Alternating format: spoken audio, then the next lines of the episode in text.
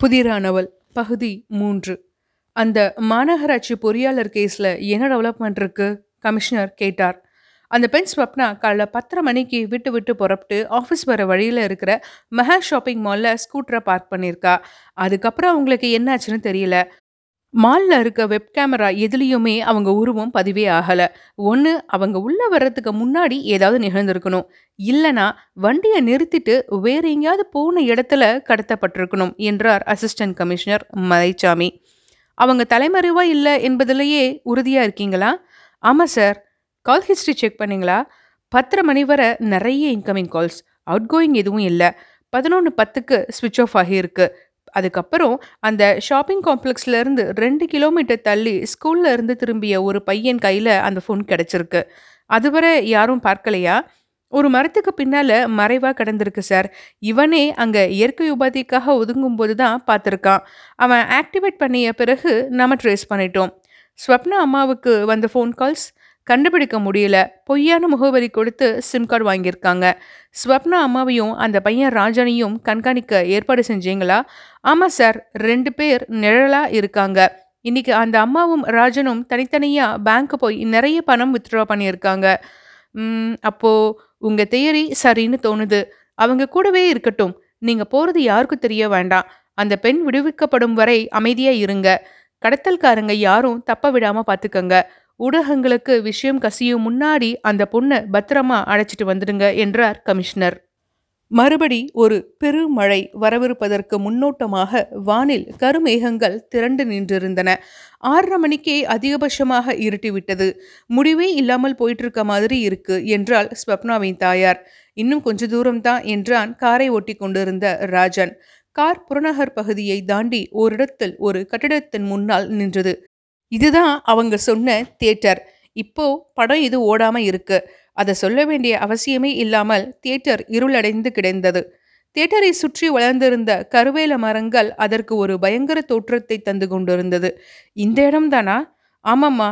ராஜன் காரிலிருந்து இறங்கி அவர்களுக்காக காத்திருந்தான். சிறிது நேரத்தில் அந்த ஃபோன் வந்தது.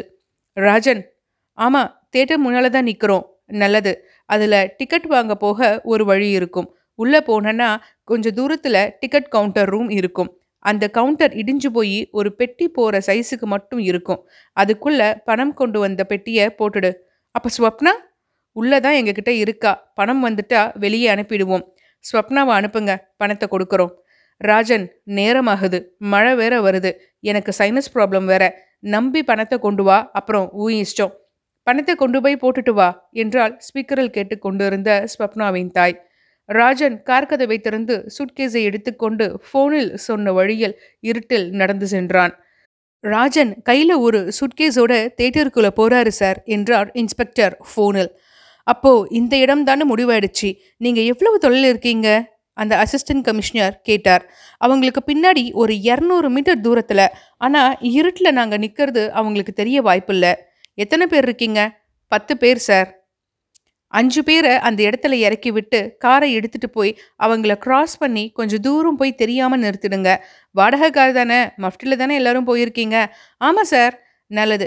காரை நிறுத்திட்டு தனித்தனியாக ஸ்பாட்டை நெருங்கி கவர் பண்ணுங்க. அந்த பெண் கிடைக்கிற வரை எந்த நடவடிக்கையும் வேண்டாம். கிடைச்ச பிறகு யாரையும் விட்டுட வேண்டாம் என்றார் மலைச்சாமி. என்ன ராஜன் பணத்தை போட்டாச்சா? என்றது அந்த ஃபோன் குரல்.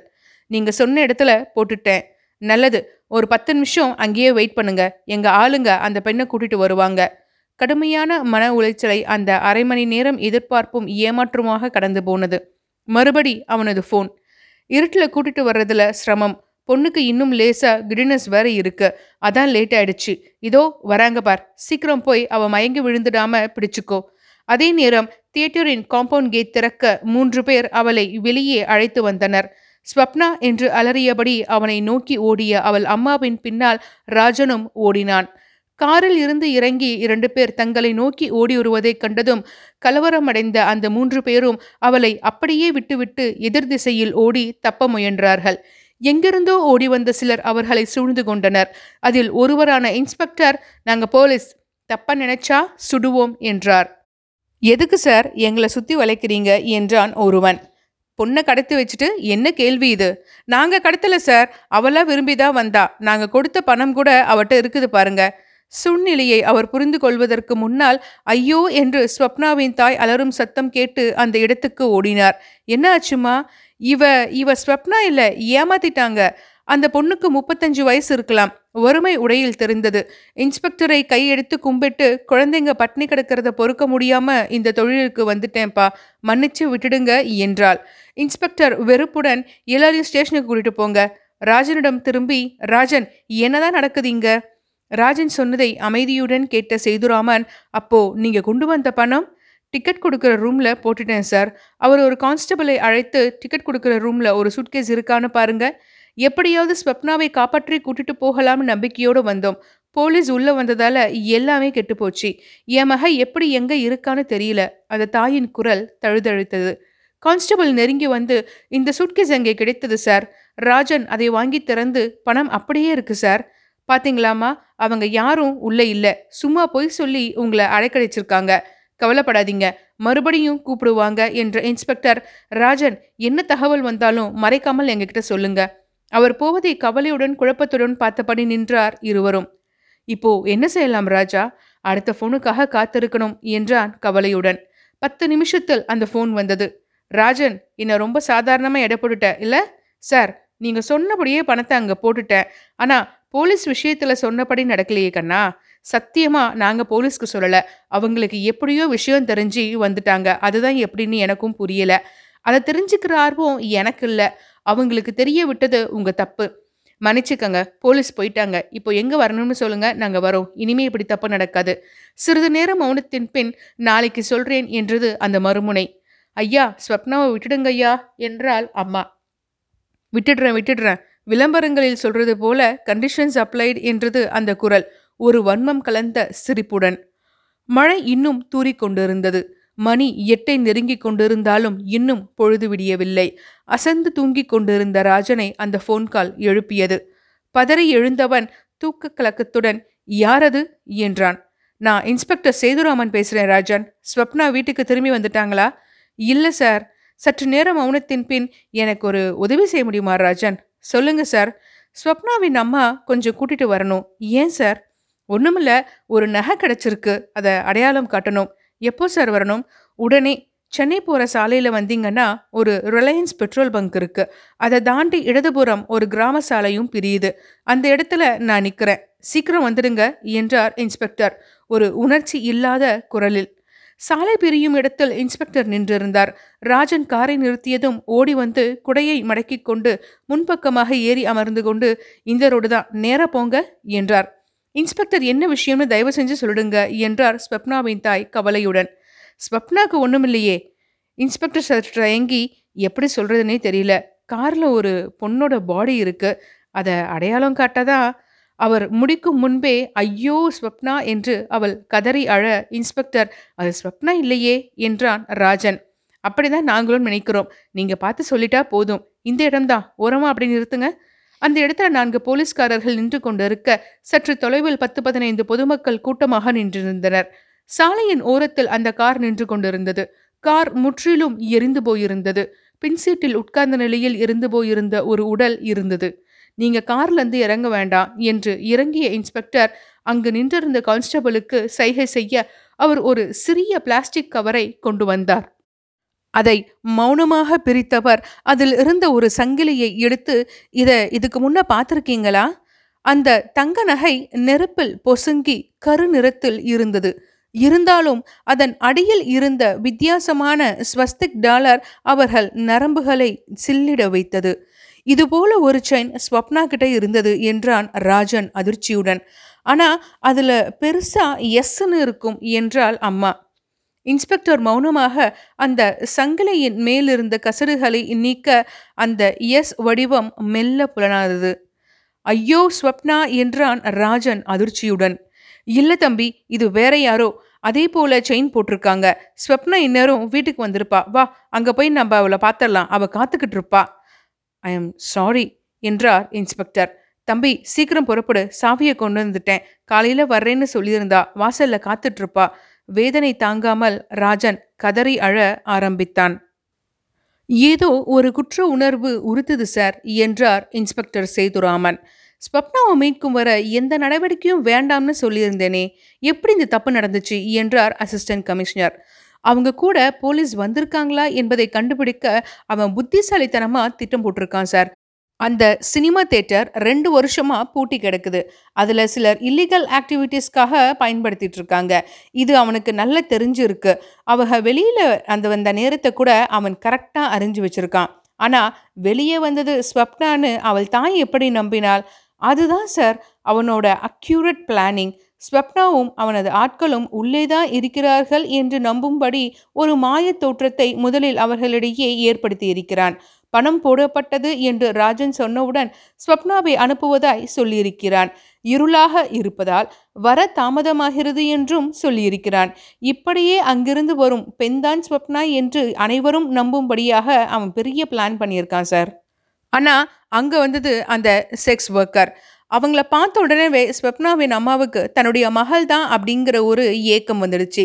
ஏற்கனவே பல மணி நேரமாக தன் பொண்ணை பார்க்க மாட்டோமான்னு இருந்த அவங்களுக்கு அவளை தான் கூட்டிட்டு வர்றாங்கன்னு ஒரு மிகப்பெரிய பிரம்மையில் சத்தம் போட்டு ஸ்வப்னான்னு கூப்பிட ஆரம்பிச்சிட்டாங்க.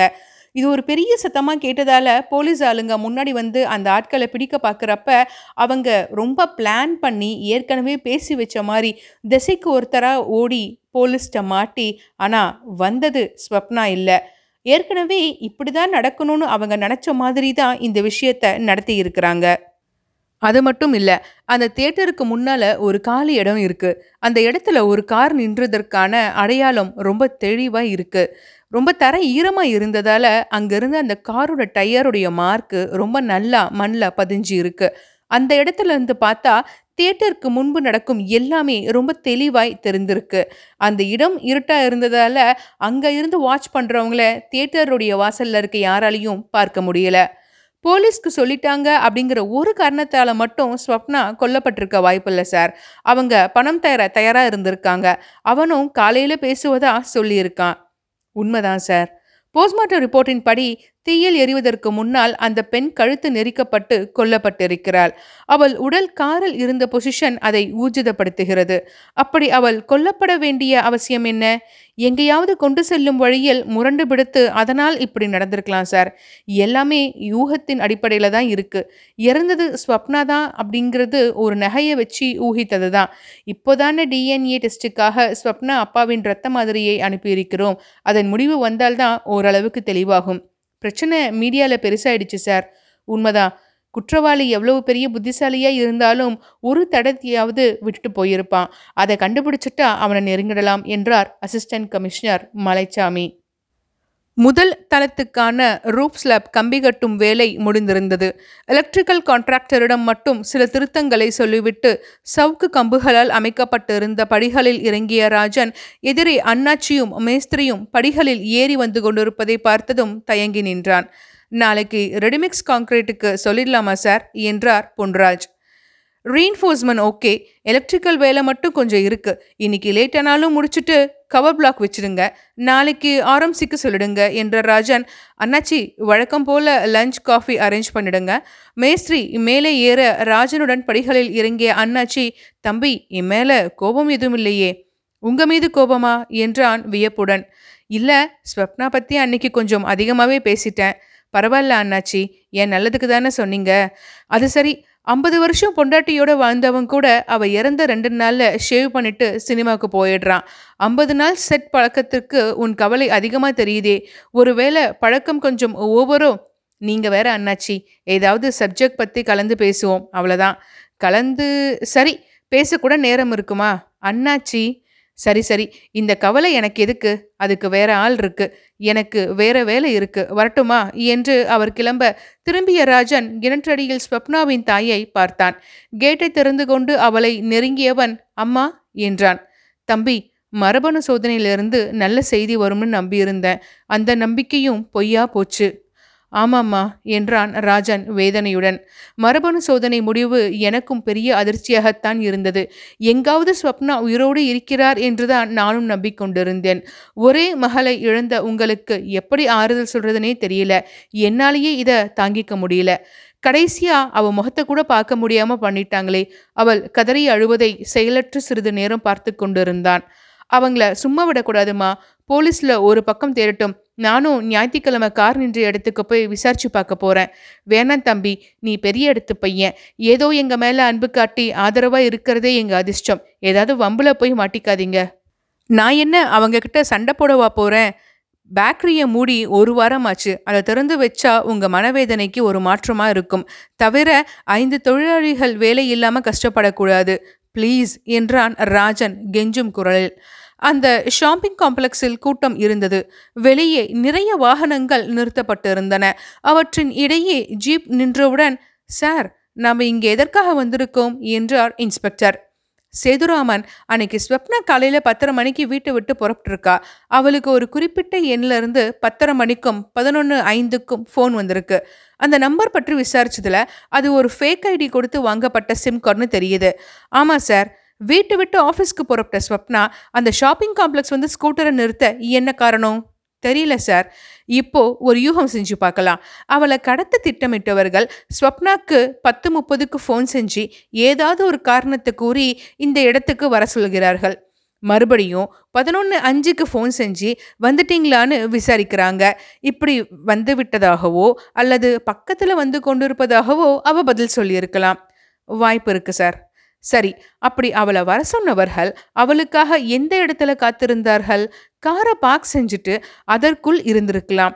ஆனால் பார்க் செய்யப்பட்ட காரை அவசரத்துக்கு பயன்படுத்த முடியாது. அப்படியானால் எந்நேரமும் எடுத்து வர வசதியாய் தூரத்தில் நிறுத்தியிருக்க வேண்டும். டிரைவர் தவிர மற்றவர்கள் காருக்குள் இருந்தார்களா? அல்லது உடனே நெருங்க வசதியாய் பக்கத்திலேயே இருந்தார்களா?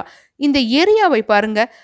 அருகே எங்கேயும் ஆட்கள் நிற்க டீ கடையோ பெட்டி கடையோ இல்லை. ஆக யாருடைய கவனத்தையும் ஈர்க்காமல் அவங்க காத்திருக்க வேண்டுமானால் அவர்கள் இந்த ஷாப்பிங் காம்ப்ளெக்ஸின் உள்ளே காத்திருக்க வாய்ப்பு அதிகம். அப்படியே உள்ளே காத்திருந்தாலும் அவங்க எப்படி சார் நம்மளை அடையாளம் கண்டுபிடிக்க முடியும்? சேதுராமன் எல்லாமே யூகத்தின் அடிப்படையில் கட்டப்பட்டது தான். ஆனால் நான் சொன்ன மாதிரி எவ்வளவு பெரிய புத்திசாலியாக ஏதாவது ஒரு தடயத்தை விட்டு வச்சிருப்பான். இது கிரைம் தியரி தான் ஸ்கூட்டரை நிறுத்தியது தான் தெரியும். பிறகு என்ன நடந்ததுன்னே தெரியாதுன்னு ஸ்வப்னா கடைசியாக சொல்லியிருக்காங்க. இந்த கட்டிடத்தின் வெளியே சிசிடிவி கேமரா இருந்திருந்தால் ரொம்ப நமக்கு வேலை ஈஸியாக முடிஞ்சிருக்கும். ஆனால் இங்கே கேமரா இல்லை. நம்மக்கிட்ட கேள்வி கேள்வியாகவே இருக்குது நம்மளுடைய பதில் உள்ளே வேணால் கிடைக்கலாம் என்று ஜீப்பிலிருந்து இறங்கிய அசிஸ்டன்ட் கமிஷனர் உள்ளே செல்ல சேதுராமன் பின்தொடர்ந்தார்.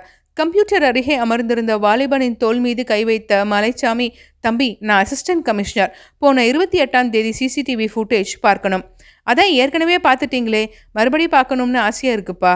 அவர் குரலில் இருந்த உணர்ச்சியற்ற தன்மை அவனை மேலும் பேச விடாமல் செய்ததால் உட்கார்ந்து என்ன தேதி சொன்னீங்க? இருபத்தி எட்டாம் தேதி காலையில் பத்து மணின்னு பதினோரு மணி வரைக்கும். இல்லை லெவன் தேர்ட்டி வரைக்கும்னு வச்சுக்கலாம். சார் ஒரு நிமிஷம் என்று அவன் உள்ளே போய் ஒரு பென்ட்ரைவுடன் திரும்பி சிறிது நேரத்தில் மானிட்டரில் அந்த காட்சி ஒளிர்ந்தது. குடும்பமாக வந்தவர்கள் தவிர்த்து அவர்கள் பார்வை மற்ற எல்லோர் மேலும் மாறி மாறி தாவிக் கொண்டிருந்தது. இன்ஸ்பெக்டர் அந்த மூன்று பேரை கவனிங்க என்றார் ஏசிபி அந்த மூன்று பேரும் இலக்கில்லாமல் திரிந்தார்கள். பொருட்களை எடுப்பதும் வைப்பதுமாக இருவர் இருக்க ஒருவன் மட்டும் ஃபோனில் இருமுறை பேசினான். சேதுராமன் ஒரு விஷயம் கவனிச்சிங்களா? அந்த ஆள் முதல் முறை ஃபோன் செய்யும்போது மணி பத்து முப்பது. ரெண்டாவது முறை ஃபோன் செய்யும்போது பதினொன்று அஞ்சு. பேசி முடிந்ததும் மூன்று பேரும் அவசரமாக வெளியே போகிறாங்க இதிலிருந்து ஏதோ நமக்கு புரிய வருது. சார் நிறையவே புரிய வருது சார் என்றார் சேதுராமன். வாங்க அண்ணாச்சி என்றான் ராஜன். அண்ணாச்சி வீட்டுக்குள் நுழைந்ததும் தான் கொண்டு வந்த பையை டைனிங் டேபிளில் வைத்துவிட்டு சோஃபாவில் சாய்ந்தார். எப்போதும் இல்லாத வகையில் அவர் முகம் சோர்ந்திருந்தது. டிஃபன் வாங்கிட்டு வந்தேன் தம்பி. ஏன் கஷ்டப்படுறீங்க? இங்கே என்ன ஆளா இல்லை?